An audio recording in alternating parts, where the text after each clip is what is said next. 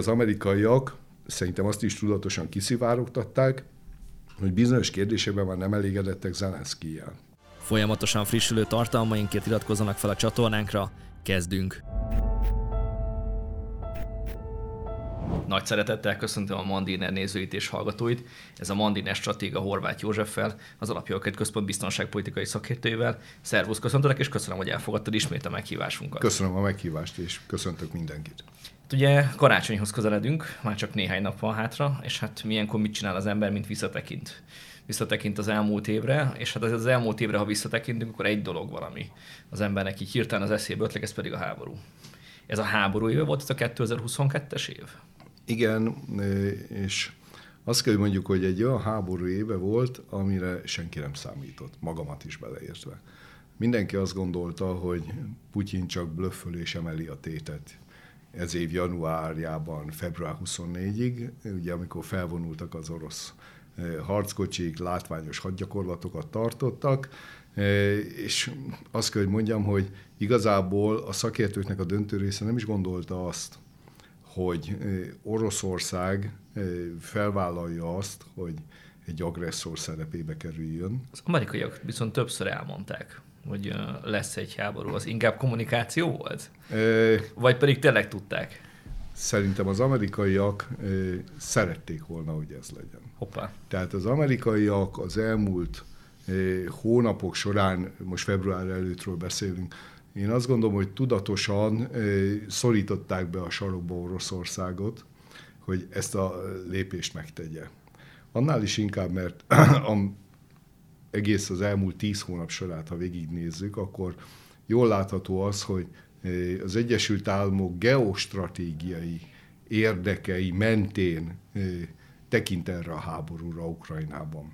És nem egy lokális problémaként, hanem egy globális megoldásként. Megpróbálták ők azért kiterjeszteni a befolyáscsövezetüket Ukrajnára, nem háborús módon is.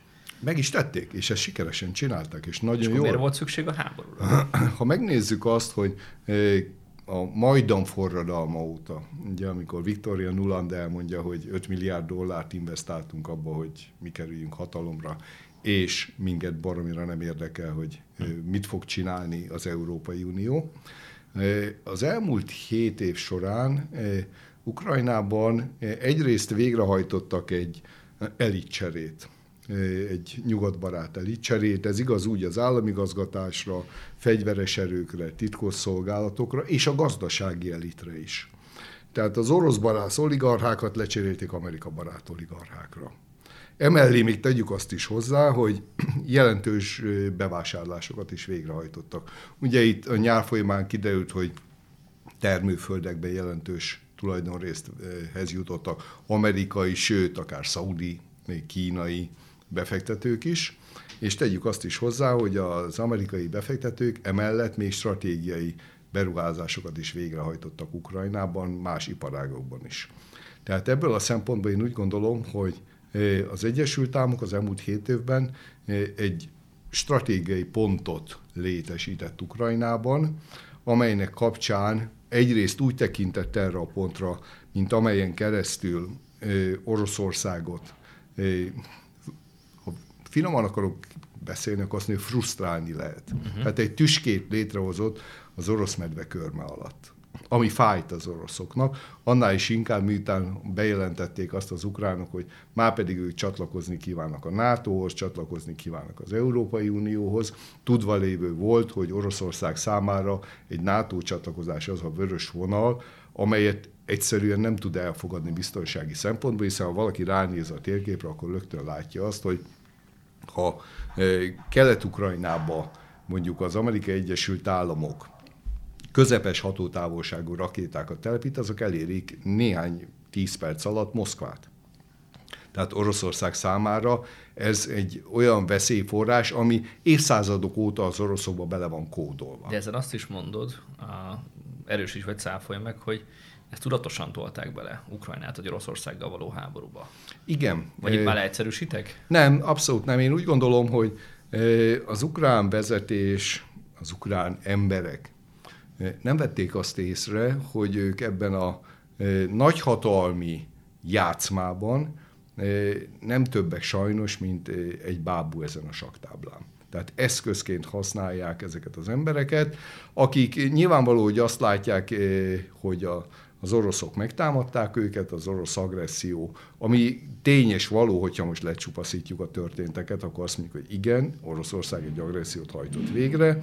Ugyanakkor az ukrán emberek számára az, hogy e, a mindennapi életük fölborult, az egész egzisztenciájuk, az országuk gyakorlatilag romokban van tíz hónap után, ez egy olyan fajta ár, amit azért kell az ukránoknak kifizetni, hogy ez rajtuk keresztül igyekeznek Oroszországot meggyengíteni, Oroszországot elszigetelni a nemzetközi politikai színpadon, és Oroszországgal szemben egy új szövetségi struktúrát létrehozni, ami egyébként megint csak egy még nagyobb játszmának a része, ez pedig az Egyesült Államok és Kína közötti vetélkedésnek. Rövid távon nem látszik azt, hogy Ukrajnának ez megérni főleg úgy, hogy szétlövik az országot, meg egy csomó ember veszteséggel jár. De hogyha a te logikádat követem, és ezen a vonalon megyek tovább, akkor ez hosszú távon megérheti? Tehát, hogy fog, fognak annyit visszakapni, amennyit elvesztettek? Nem tudnak annyit visszakapni az ukránok. Most nézzük meg azt, hogy a háború előtt, ugye már tíz éve az ukránok nem mertek például egy népességfelmérést végrehajtani hogy hányan is vannak valójában, hiszen ne felejtsük azt el, hogy a 90-es évek végére van 42 millió. És mindig 40 milliót mondunk. Így van, 40 milliót mondunk. Na most ehhez képest, ha megnézzük azt, hogy egy 3-5 millió közötti az, aki Oroszország felhatósága alá került. Több mint 8 millióan Nyugat-Európa felé hagyták el az országot. Tegyük hozzá, ugye most már ezt is több oldalról tudjuk, közel 100 katona halt meg eddig ukrán részről a háborúban. Ezt ha mind-mind összeadjuk, akkor azt mondjuk, hogy egy 25 milliós ország lett a 40 milliós országból. Tegyük hozzá, hogy az oroszok által elfoglalt területekkel az ukrán nehézipar, az ukrán e, nyersanyagkincsek jelentős része orosz kézbe került, a legnagyobb atomerőmű orosz kézbe került, a legnagyobb hőerőmű orosz kézbe került, Közben az ukrán energetikai rendszer szörnyű károkat szenvedett. Tegyük hozzá, hogy a lakosság vagyona, ingatlanjai, ingóságainak egy része megsemmisült. Ennek az újraépítését most az ukrán vezetés 700 milliárd euróra becsüli. Na most itt én úgy gondolom, hogy még ha egy jó tündér oda is varázsolná az asztalra ezt a irgalmatlan összeget, jelen pillanatban azt kell látnunk, hogy legalább két generáció számára a jövő az elveszett ebben a tíz hónapban, sajnálatos módon Ukrajnában. Azt mondod, hogy nem érte meg az ukránoknak. Megérte az oroszoknak, mert Nyilván a, ugye te azt mondod, hogy belekényszerítették lényegében, vagy hát jó, segítettek nekik abban, hogy erre a döntésre jussanak, akkor fogalmazunk akkor így. De mégiscsak ők hozták azt a döntést, hogy akkor meglépik ezt a háborút. Valóban így van. Azzal a tudattal indították véleményem szerint ezt a háborút, hogy ez egy villámháború lesz. Tehát most már december és, vége van. És ebben kudarcot vallottak. Tehát jól látható az, hogy az oroszok eleve nem készültek egy elhúzódó háború. Ez látszott a katonák létszámából, kiképzettségéből, a felsorakoztatott technikából, a logisztikai háttérbázisok föltöltéséből. Tehát itt mind-mind eh, az oroszok hibát hibára halmoztak. Azért, mert nem erre készültek.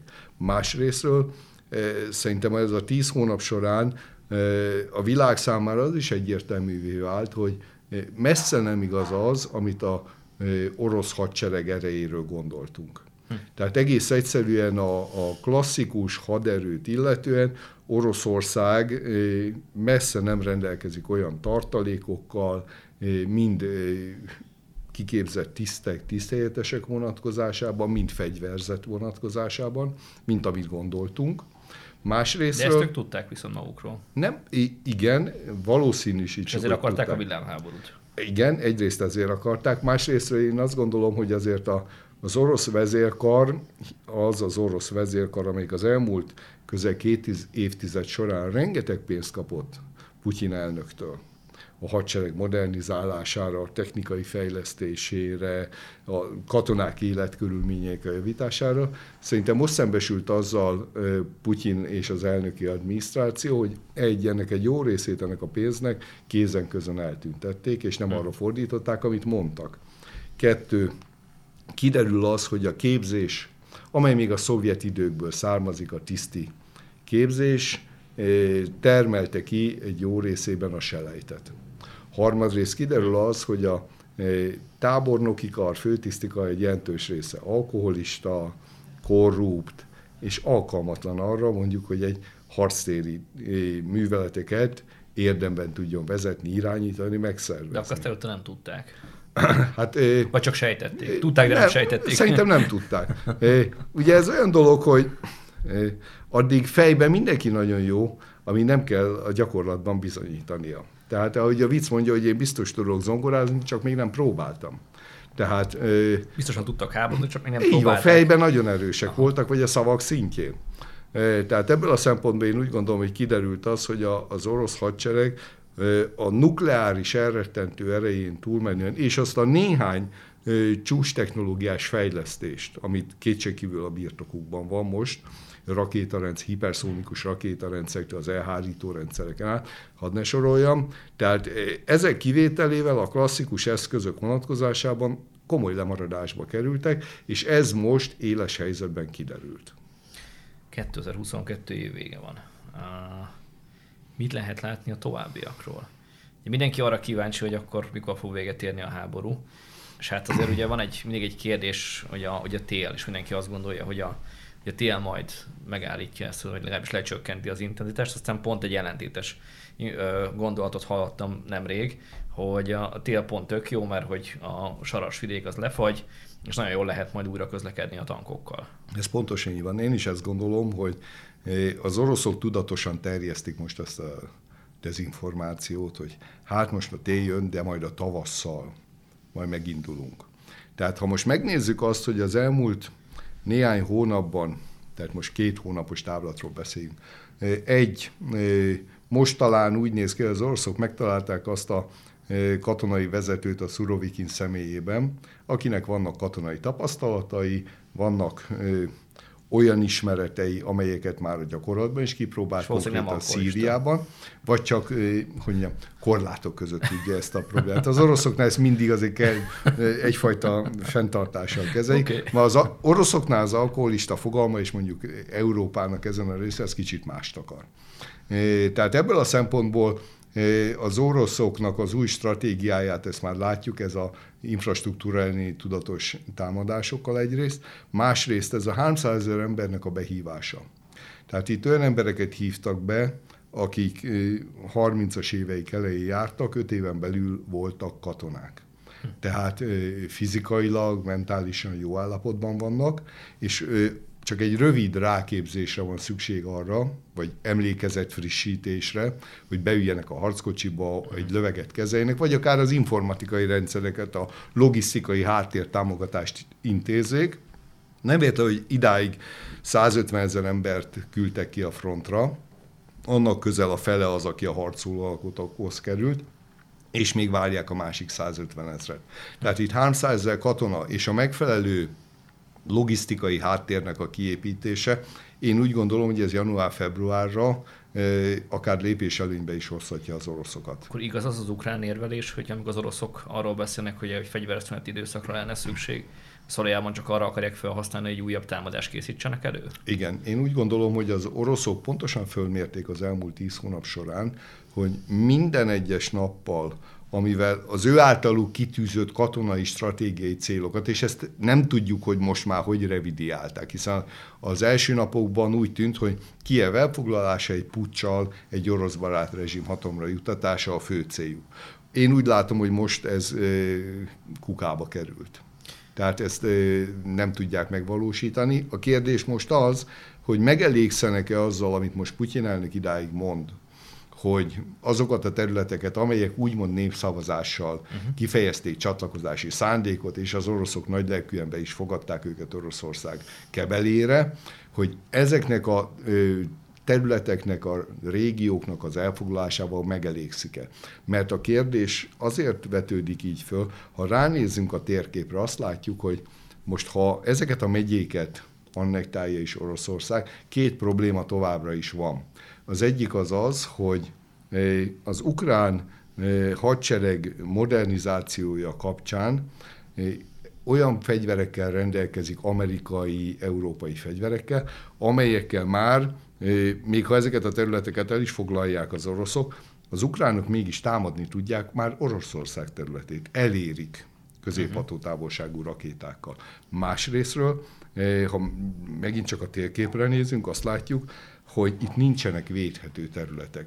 Tehát szárazföldön, sík területen olyan bonyolult erődrendszert kellene kiépíteni, és több tíz kilométeres tagoltsággal, amely rengeteg pénzt, energiát igényel, állandó katonai készenlétet igényel, ehhez hihetetlen pénzre is van szükség, és ez még mindig nem garantálja azt, hogy az idő faktort, ha nézzük, ez nem az oroszoknak kedves pillanatnyiak. Tehát ha az amerikaiak továbbra is folyósítják azokat a segélyeket és küldik a katonai eszközöket, akkor az ukrán hadsereg a tavaszra újra egy jelentős mértékben képes föltölteni a készleteit.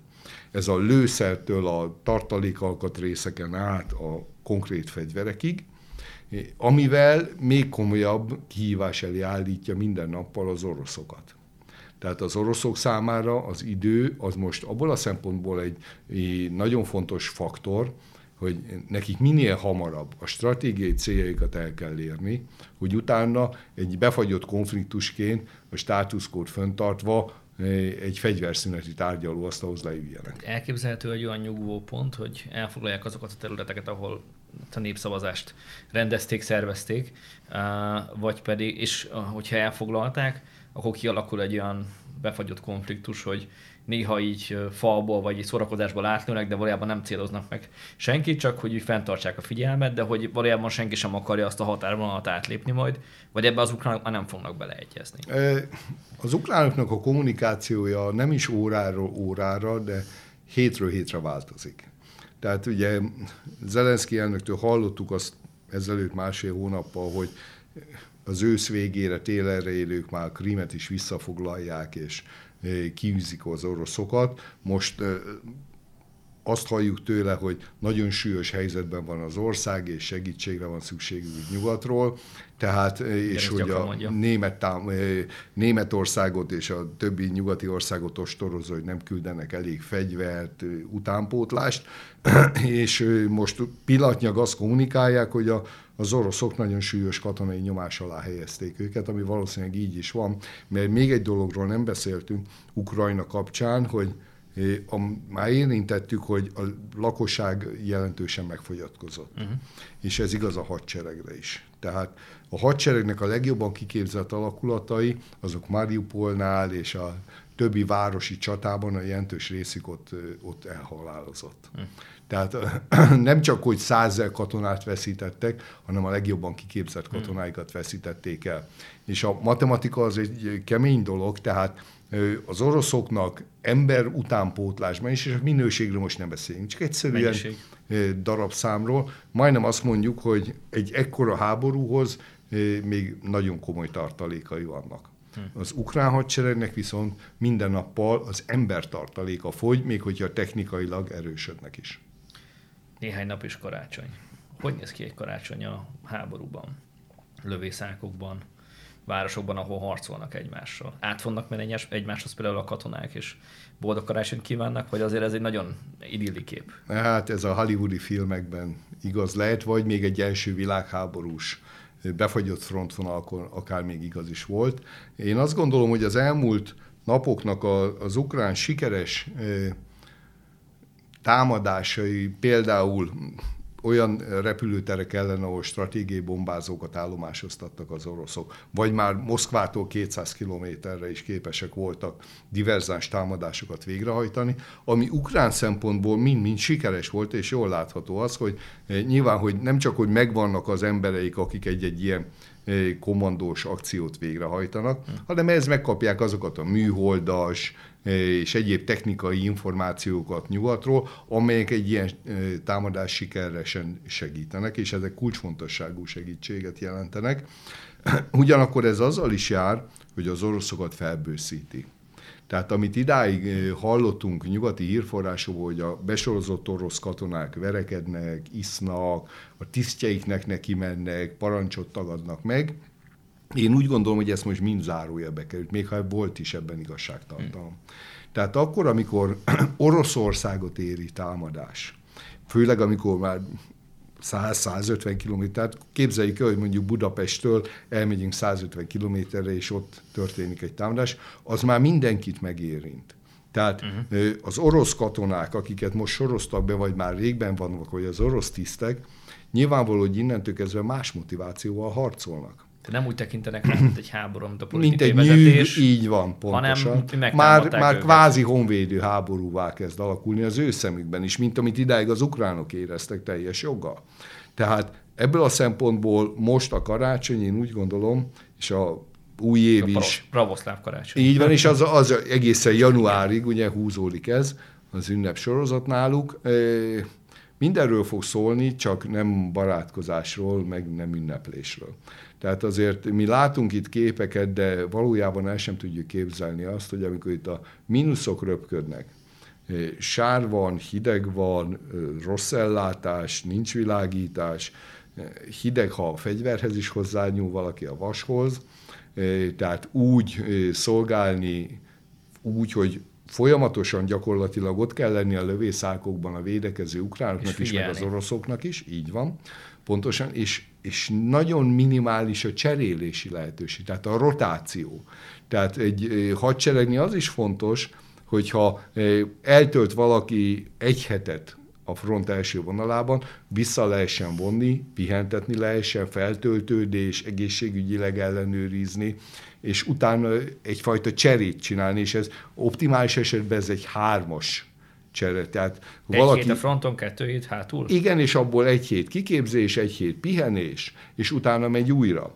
Tehát akkor van egy egészséges rotáció, ez egy optimális eset ilyen vonatkozás. Erről egyre kevésbé van szó. Nem véletlen az, hogy halljuk azokat a híreket, hogy hát Ukrajnában a nyílt utcán adják oda, hogyha látnak egy életerős férfit, akár legyen az 55-60 éves is, tehát hmm. már jóval túl a hadkötelezettségi korhatáron, azonnak kezébe nyomják a behívót, úgyhogy egyébként azt se tudják, hogy milyen kiképzés volt, volt-e egyáltalán katona, tehát ebből a szempontból nehéz a helyzet. És még egy dolgot azért itt érdemes megjegyezni. A katona akkor harcol legnagyobb elánnal, hogyha a szeretteit biztonságban érzi. Hm. Tehát ha tudja azt, hogy a gyerekeim, a feleségem, a szüleim otthon a hátországban békében elvannak. Az oroszoknál ez adott? Igen. Az ukránoknál viszont? Ukránoknál egyre kevésbé. Tehát azok a kijelentések, és itt érdemes arra is figyelni, hogy, hogy Zelenszky elnök és a kievi főpolgármester Klicskó között azért már két irányba megy a kommunikáció. Hmm. Erre eddig nem volt példa. Tehát az, hogy Klicskó elmondja, hogy Kievből vagy meneküljenek el az emberek vidéki rokonokhoz, ismerősökhöz, vagy menjenek el Európába. Mert ez a tél borzasztóan kemény lesz, és nem tudják biztosítani a lakosság számára se a vizet, se a világítást, se a fűtést, és az élelmiszerellátás sem. Ez egy humanitárius katasztrófa. Ami Így most van, pontos egy több milliós nagyvárosban ez egy, ez egy tragédia. És tegyük rögtön hozzá azt is, hogy nem véletlen, hogy azt mondta a Klicskó ugye hogy első körben, hogy a vidéki rokonokhoz menjenek el, hiszen tudjuk azt, hogy akinek van egy családi háza, az ad abszurdum eh, egy vaskályhát beállít a szoba közepére, kivágják a fát az erdőbe, Kivágják a fát, vagy a saját kertjéből, vagy az erdő, vagy bármi, és még ha egy szobányi területen is összehúzza magát egy család, de meleget meg. tud teremteni magának. Pontosan így van. Hm. Vagy akár tud főzni rajta egy tál melegételt. Tehát ebből a szempontból a vidéki lakosság egy minimálisan, de előnyben van.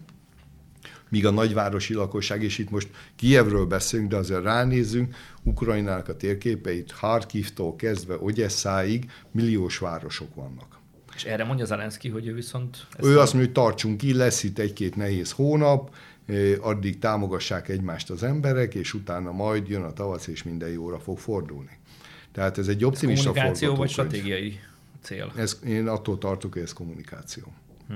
Tudja azt, hogy ha most e, tényleg akár csak még 8 millió ember elhagyja az országot, akkor gyakorlatilag e, nem csak azért, mert már most is külföldi, európai, amerikai pénzből van föntartva az ukrán állam és működtetve, hogy megkapják a nyugdíjukat az emberek, a köztisztviselők a fizetésüket, a katonák a zsoldjukat. Ehhez képest, hogyha még ember utánpótlásban is a hátországból is még hiányozni fog néhány millió ember, akkor effektíve mondjuk eltűnnek azok a szakmunkások, akik a hadseregnek a fegyverrendszereit karban tartják, javítják, vagy eltűnnek azok, akik most még az elektromos hálózatnak a hibáit igyekeznek foggal, körömmel és csodákat tesznek, hogy adott körzetekben helyreállítsák az áramszolgáltatást. Hogyha ezek a szakemberek elfogynak, eltűnnek, vagy azért, mert a frontra kell küldeni őket, vagy azért, mert Nyugat-Európa felé veszik az irányt, akkor onnantól kezdve gyakorlatilag egy kilátástalan helyzetbe kerül Ukrajna. Hogyha egy komoly humanitárius katasztrófa fenyegetne, tegyük fel akkor Kiev esetében, elképzelhetőnek tartott, hogy valamilyen nemzetközi misszió békefenntartó jelleggel beavatkozik, és azt mondja, hogy akkor legalább addig felfüggeszti a harcokat, amíg az embereket kimenekítik onnan, és esetleg megpróbálja hosszabb távon megszállítani magát ebben a térségben, vagy ebben inkább senki nem akar belemenni. Azért beszélek erről nehezen, mert itt azt gondolom, hogy minden egyes szónak jelentősége van. Hm. Tehát ha idáig eljut Ukrajnában a helyzet, ne adj Isten, ha egy ilyen NATO, mert nyilvánvalóan csak az Egyesült Államok vezette koalíció képes egy ilyen művet végrehajtására, az egyet jelentene azzal, hogy egy NATO-Oroszország háborúvá szélesedik ki az, ami pillanatnyilag még a kommunikáció szintjén, és ez mind a két fél szerencsére ragaszkodik, hogy ez Ezzel egy ukrán-orosz Bocsánat, azt is mondta az ENSZ-nek, meg az EBS-nek, nem nincs meg az a képessége, hogy egy ilyen szituációban szavatoljon egy minimális biztonságot? Hát az ENSZ az gyakorlatilag önálló erővel, aki ezt ki tudná kényszeríteni, nem rendelkezik. Az ENSZ biztonsági tanácsában ott ül Oroszország, tehát egy ilyen javaslatot értelmszerűen vétóz meg az állandó tagok közül. Hm. És nyilvánvaló, hogy a nem állandó tag közt is lenne egy-két olyan ország, aki még mondjuk legalább tartózkodna. És ugyanez lenne az ebeszben felrobbanná az ebesztől? Az ebesznek semmiféle eh, effektív fizikai eh, kikényszerítő ereje eh, nyilatkozatokon túlmenően nincs. Egyedül, is a tagok adják össze, persze, hogyha misszió van. van. Így van, de, de azt azért lássuk, hogy egy EBESZ misszió az gyakorlatilag majdnem, hogy azt mondja, hogy öngyilkos küldetés lenne ebben a háborúban. Tehát az Európai Unió hadseregei, még a legerősebbnek tűnő hadseregek is, mondjuk a franciák, mert ugye a britek már kiváltak ebből a körből mondjuk a francia hadsereg. Francia hadseregről nyilatkozták az politikusok, hogy egy orosz támadás esetén akár 10-14 napig bírnának ellenállni. Hm. Tehát látjuk azt a német kancellártól, vagy halljuk őszinte pillanatukban, hogy elmondják, hogy azt a fegyver támogatást, amit nyújtottak Ukrajnának, az azzal is járt, hogy mondjuk Németországnak nincsenek tartalékai. Tehát, hogyha ne adj Isten Németország egy fegyveres konfliktusba kerülne napjainkban, akkor lőszerre nem lenne arra, hogy egy legalább egy egy hónapos küzdelemben a katonáit el tudja látni. Akkor nem is számít az fordulópontra belátható időn belül? Nem. Tehát én azt gondolom, hogy addig, amíg az oroszok nem érik el, amit, azt a célokat, még egyszer mondom, amit igazából nem ismerünk, uh-huh. hogy most éppen megelégszenek, amit az előbb beszélgetünk, megelégszenek azzal, hogy az úgymond elcsatolt területeket kiegészítik, és egy kompakt területen ez a Novaya Rossziját uh-huh. megalakítva ez nekik elegendő, vagy azt mondják adott esetben, és én akár sem zárom ki, hogy az ő fékben létezik egy olyan elképzelés, hogy ha most ránézünk újra a térképre, akkor látjuk azt, hogy a Nyeper ketté vágja egy keleti és egy nyugati ukrán részre az országot. És a Nyepert azért úgy képzeljék el a nézők, hogy az háromszor, négyszer olyan széles legtöbb helye, mint a Duna. Tehát az akár lehet egy stratégiai pont, hogyha a Nyeperig nézik az oroszok, akkor azt mondják, hogy van egy természetes védhető határ egy fegyverszünet esetében. És hogyha elérik ezt a, tegyük fel, megoldást, vagy nem megoldást, de vagy akkor fegyverszünetet, nem lesz az a válasz, hogy cserébe azokon a területeken, ami most nyugathoz tartozik, az ukránok minden mozdítható fegyvert eszközt meg fognak kérni, hogy, hogy akkor Oroszország irányába tudják fordítani, és továbbra is hát fenyegetés, legalábbis nyomás alatt tartsák Moszkvát. De ez egy reális opció. Az együtt, hogy én azt gondolom, hogy ha optimista momentumokat keresünk, Azért Karácsonyhoz közel így van, optimista. így van, pontosan így van. Azért azt látnunk kell, hogy az elmúlt két hónapban az amerikai és az orosz titkosszolgálatok vezetői között megindult egy kommunikáció. Tehát én úgy gondolom, hogy ez mindenképpen a súlyán kezelendő hír. Tehát a titkosszolgálati világban lévő nemzetközi kommunikáció az alapvetően mindig azt a célt szolgálja, hogy a klasszikus diplomácia, ugye amikor a külügyminisztériumok között már megindul, az alatti szinten. Ez a belépő szint? Így van, pontosan így van. Tehát én úgy gondolom, belépő szint, de nagyon fontos szint. Uh-huh.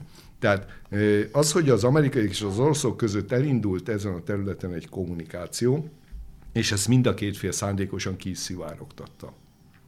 És ezután a kiszivárogtatás után tapasztalható volt az, hogy az amerikaiak szerintem azt is tudatosan kiszivárogtatták, hogy bizonyos kérdésekben már nem elégedettek Zelenszkijel.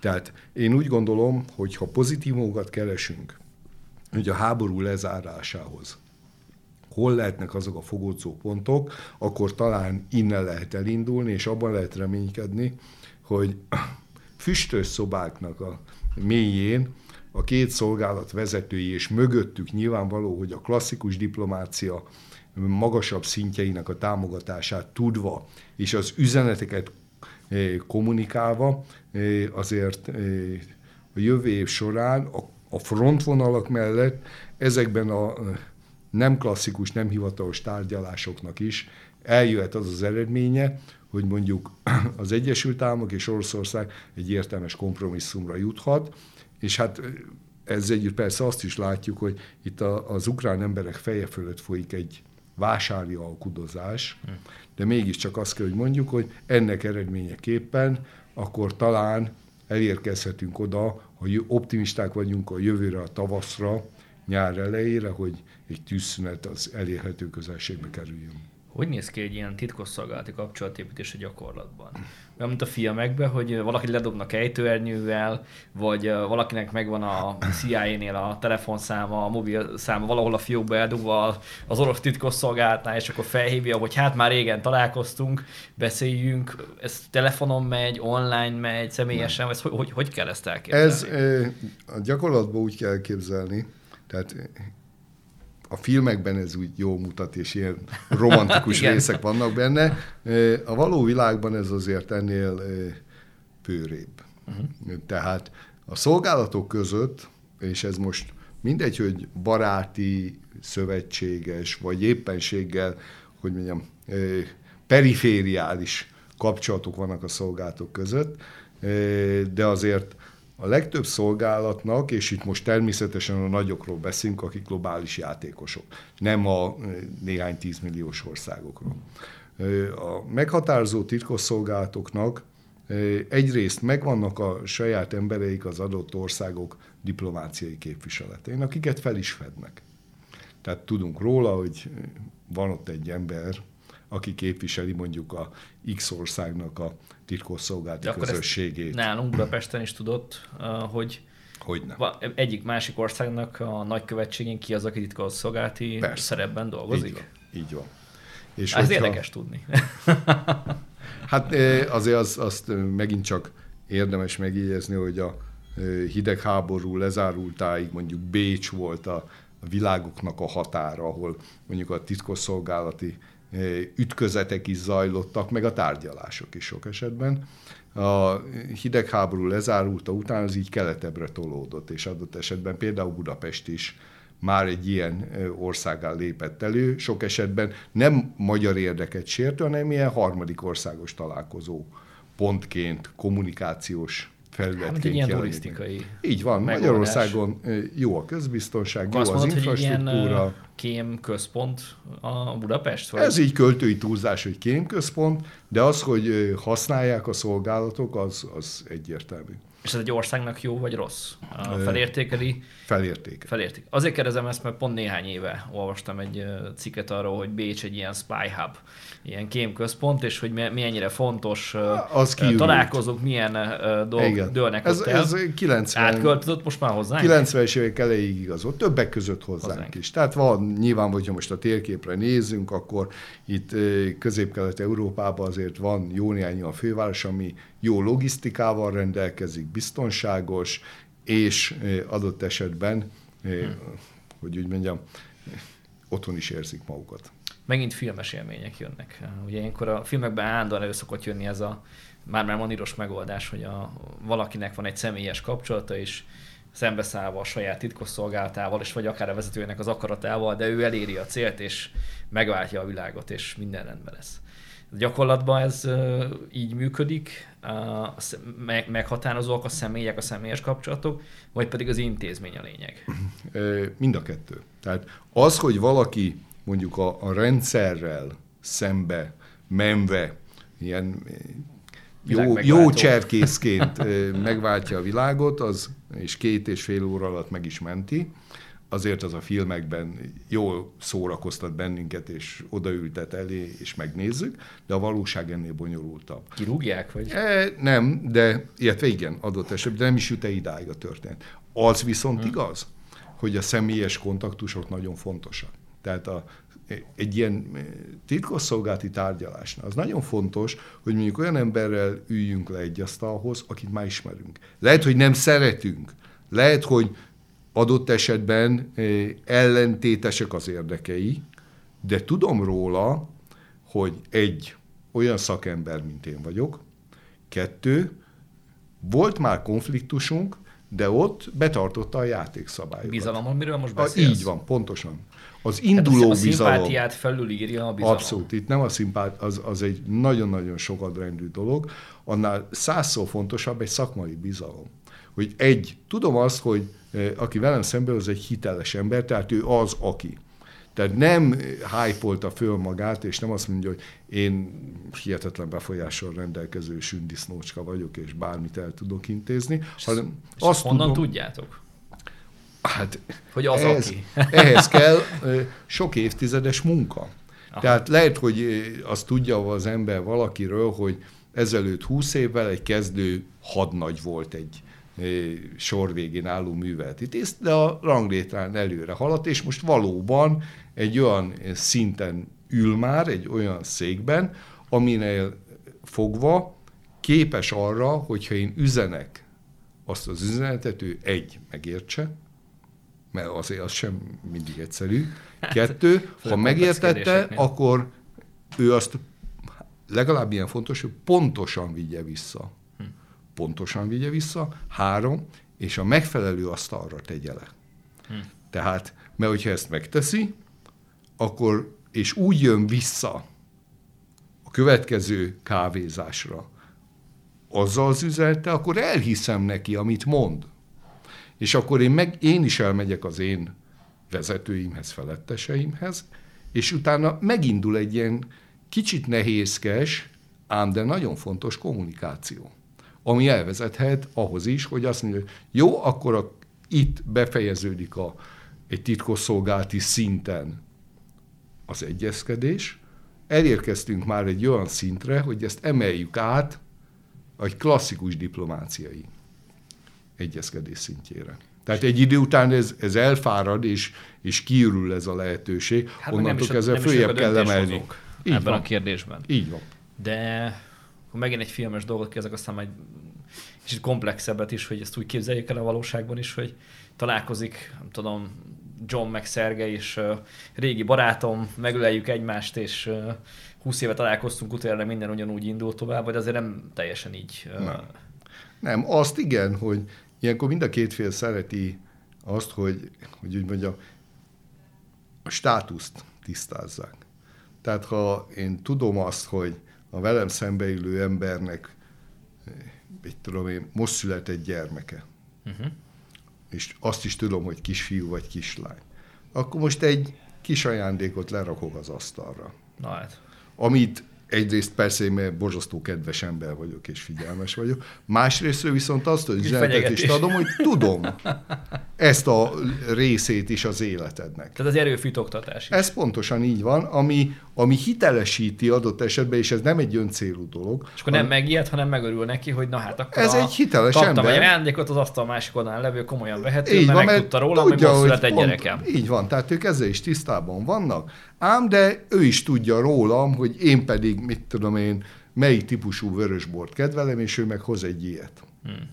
És, és innen indul az, hogy igen, én is tudom, hogy te ki vagy, te is tudod, hogy én ki vagyok, és innentől kezdve másképp beszélünk. Tehát nem ölelgetik egymást, nem csapkodják egymás hátát, és a filmekben jól mutat, hogy nagy pohár vodkákat nyomnak le egymás után, olyankor arra mindegyik figyel, és itt a oroszról különösen igaz ez, hogy nem dönti magába a vodkát, mert ott ő dolgozik. Hm.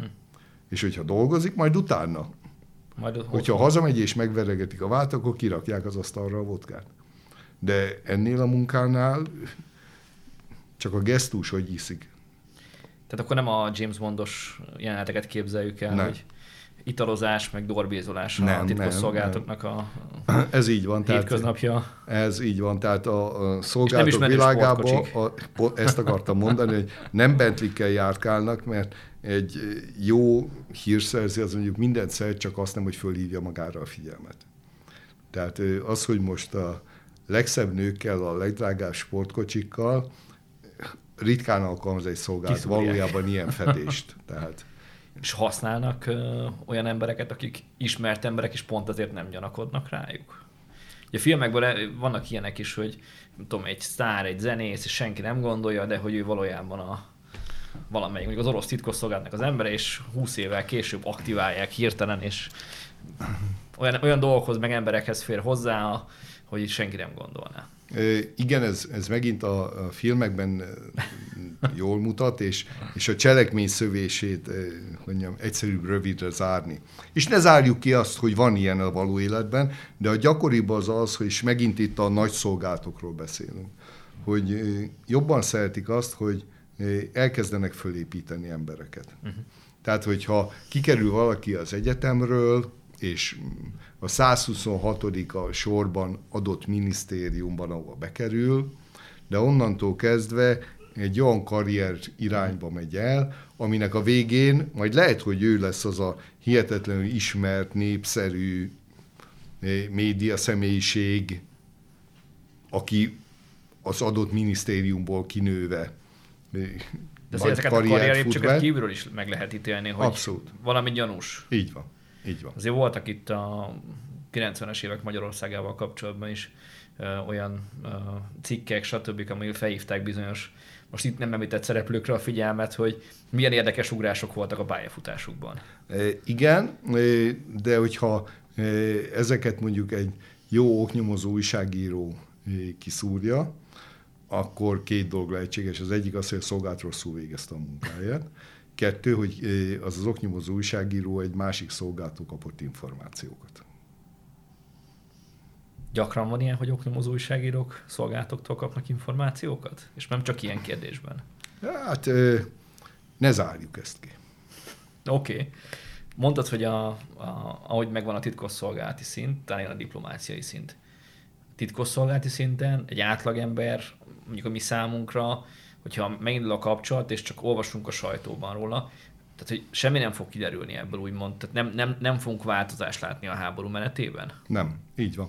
Ugyanúgy megy minden tovább, Pontosan, csak a, a háttérben beszélgetnek. Úgy van, így van. Tehát a, Megy a, a kiscipő, a, meg a vörösbor. Így van, a minimális kommunikáció megindulását látjuk ezzel. Az, hogy ez a kétoldalú kommunikáció az mikor ér el arra a szintre, amikor már mi is látjuk egyszerű adófizető állampolgárok, hogy jé, hát most hirtelen tűzszünet lett, vagy egyáltalán más kommunikációs szinten beszélnek az emberek, most kevésbé harciasak, sokkal megengedőbbek, az már mindig egy ilyen üzenet, hogy jó, hát itt valami változás van a háttérben, amit előkészítenek. Hogy hmm.